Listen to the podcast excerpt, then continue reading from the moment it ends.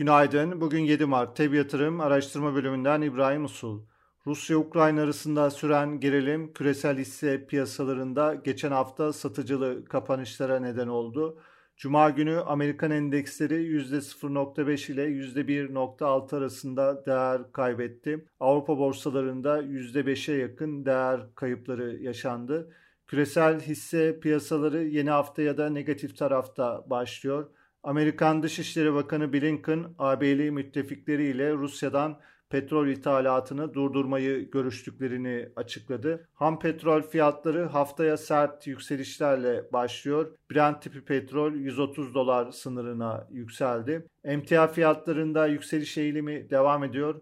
Ons altın 2000 dolar sınırına yaklaşmış durumda.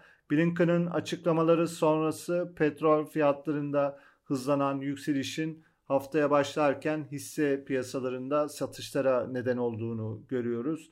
Amerikan endekslerinde vadeli tarafta haftaya başlarken %1'in üzerinde değer kayıpları var. Asya borsaları negatif. Japonya'daki değer kaybı %3'ün üzerine çıkmış durumda. Avrupa borsalarında haftaya %2'nin üzerinde aşağıda başlaması bekleniyor.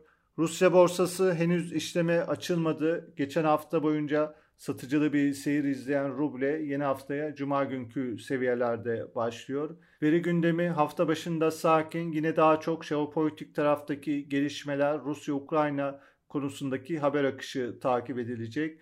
Rusya-Ukrayna arasında 3. tur görüşmelerin bugün yapılması bekleniyor. Salı günü Euro bölgesinde 4. çeyrek büyüme rakamları açıklanacak. Amerika'da Perşembe günü Şubat ayı enflasyon rakamları gelecek. Ayrıca bu hafta Avrupa Merkez Bankası toplantısı olacak. Avrupa Merkez Bankası'nın para politikasında önemli bir değişikliğe gitmemesi, faizleri aynı seviyede tutması bekleniyor.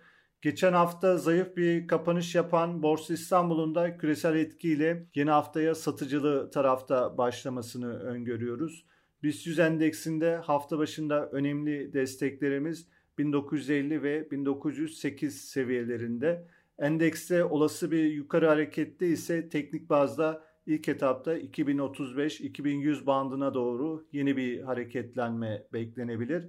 Geri çekilme hareketi içinde 1950 seviyesi kısa vade için önemli stop loss noktalarından biri olarak da takip edilebilir. Hisse tarafında olası bir toparlanma hareketi içinde teknik olarak Akbank, Bimaş, Garanti Bankası, Kardemir'de, Koç Holding, Otokar, Tofaş Fabrika hisseleri haftaya başlarken olumlu yönde takibimizde olacak. Piyasaları değerlendirmeye devam edeceğiz. Teb yatırım olarak herkese iyi bir gün diliyoruz.